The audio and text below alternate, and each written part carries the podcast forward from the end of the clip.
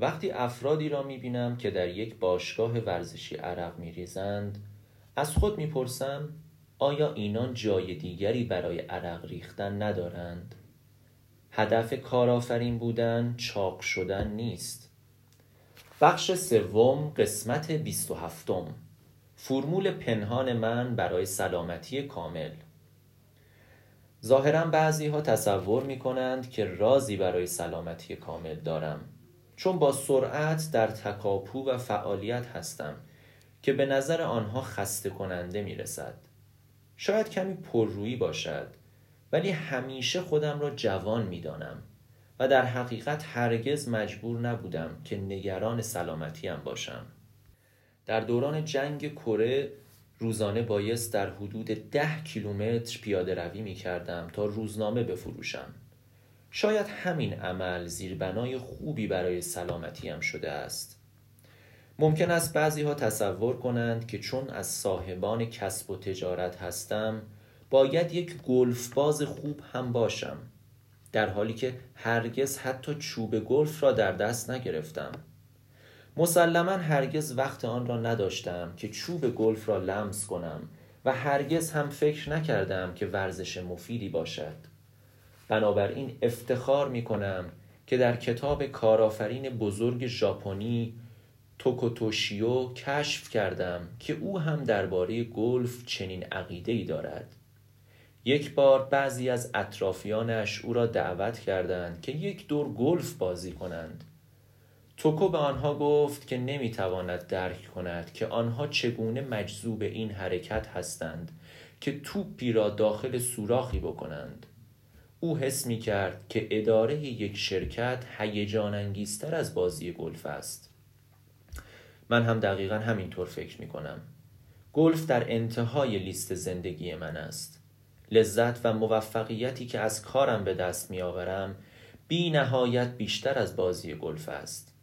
همچنین هیچ دلیل بهداشتی نیز در بازی گلف نمی بینم استفاده ای که از کار کردن به دست می آورم بسیار مؤثرتر از گلف است نظریه من این است که کسی که سخت کار می کند به هیچ ورزش دیگری نیاز ندارد وقتی دیگران را می بینم که در یک باشگاه ورزشی عرق می ریزند از خودم می پرسم که آیا اینها جای دیگری برای عرق ریختن ندارند؟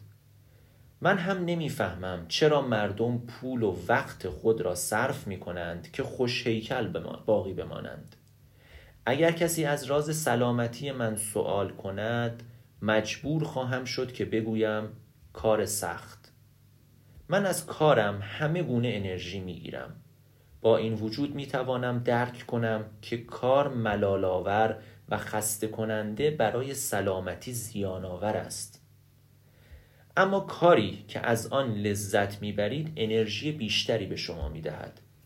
بنابراین لذت را به کار اضافه کنید. آنگاه واقعا احساس شادابی و نشاط می کنید عرق ریختن هنگام کار خیلی بهتر از عرق ریختن در باشگاه است. این راه میانبر این راه میانبر من برای سلامتی است. گفتم که کار سرگرمی من است.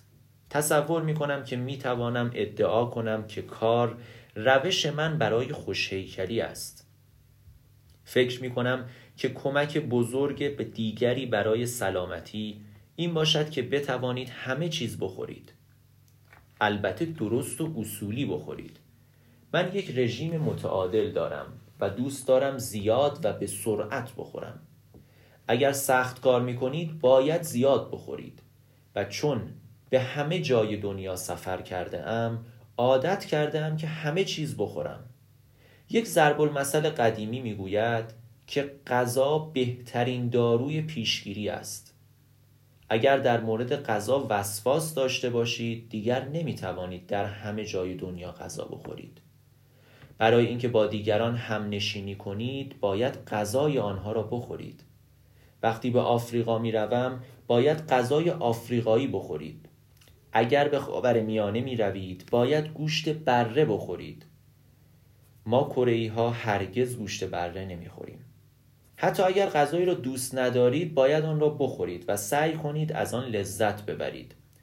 به این ترتیب می توانید با مردم دوست شوید. این موضوع مخصوصا وقتی اهمیت بیشتری پیدا می کند که می خواهید کالایی را بفروشید. گاهی اوقات ممکن است مجبور شوید در یک شب پی در پی شام بخورید. حتی در این صورت هم از غذاها بیشترین لذت را می‌برم.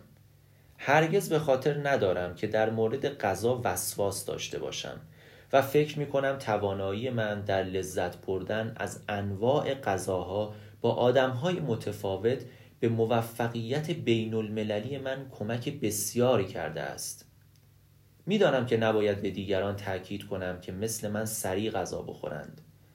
اما چون همیشه در تلاش و تکاپو هستم سریع غذا خوردن بخشی از طبیعت من شده است بیشتر مواقع وقتی که با افراد دو غذا می‌خورم قبل از آن که آنها نصف غذای خود را خورده باشند من غذای خود را تمام کردم می‌گویند که ناهار خوردن ناپل اون بیش از هشت دقیقه و شام خوردن او بیش از دوازده دقیقه طول نمی کشید. تصور می کنم این نشان می دهد که در طول تاریخ اشخاصی که بسیار پرکار بوده اند وقت زیادی را صرف غذا خوردن نمی کردند. برای حفظ سلامتی کامل مجبور نیستید به باشگاه بروید و یا بعضی ورزش ها را انجام دهید. فلسفه من درباره سلامتی کامل این است که با نگرش ها و کار روزمره سالم می توان سلامتی را حفظ کرد.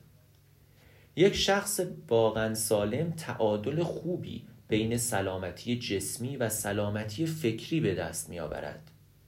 این طرز فکر که بدن پر از ازوله کلید سلامتی کامل است خودش می تواند تبدیل به نوعی بیماری شود و سرانجام می تواند دنیایی بسازد که در آن مشتهای قوی در اولویت قرار بگیرند و این می تواند زندگی شما را نابود کند بدن سالم می تواند ارزش واقعیش را داشته باشد به شرطی که با فکر سالم همراه باشد. فکری که به طور مساوی سالم و سرفراز باشد. اگرچه من یک کارآفرین هستم ولی واقعا معتقدم که روان انسان از جسم او مهمتر است. هدف کارآفرین بودن چاق شدن نیست. ما باید آن دسته از گرایش های مادی و اقتصادی را که منجر به تنپروری و شکمهای چاق می شود رد کنیم. مادهگرایی تا آنجای خوب است که به موازات آن روان انسان نیز غنی شده و تقویت شود. امروزه مردم بسیاری وجود دارند که از لحاظ فیزیکی متعادل ولی از لحاظ روانی نامتعادل هستند. و اگر از لحاظ فکری تعادل نداشته باشید تعادل فیزیکی چه سودی دارد؟ فایده شکم پر با فکر خالی یا کجندیش چیست؟